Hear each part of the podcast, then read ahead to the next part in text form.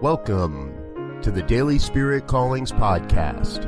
I'm your host, Robert Brzezinski, and I invite you to join me every day as we explore an affirmation, inspiration, and call to action for your life this day.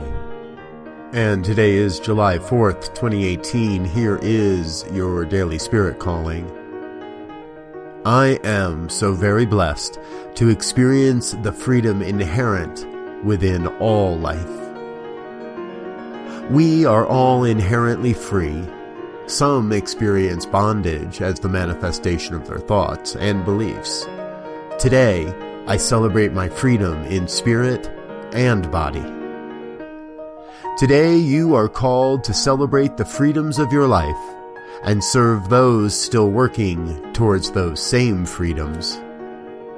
Thank you for listening to Daily Spirit Callings.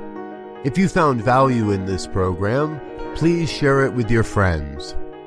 Learn more about Spirit Evolving Ministries at spiritevolving.com. Until next time, peace and blessings. Go forth and prosper.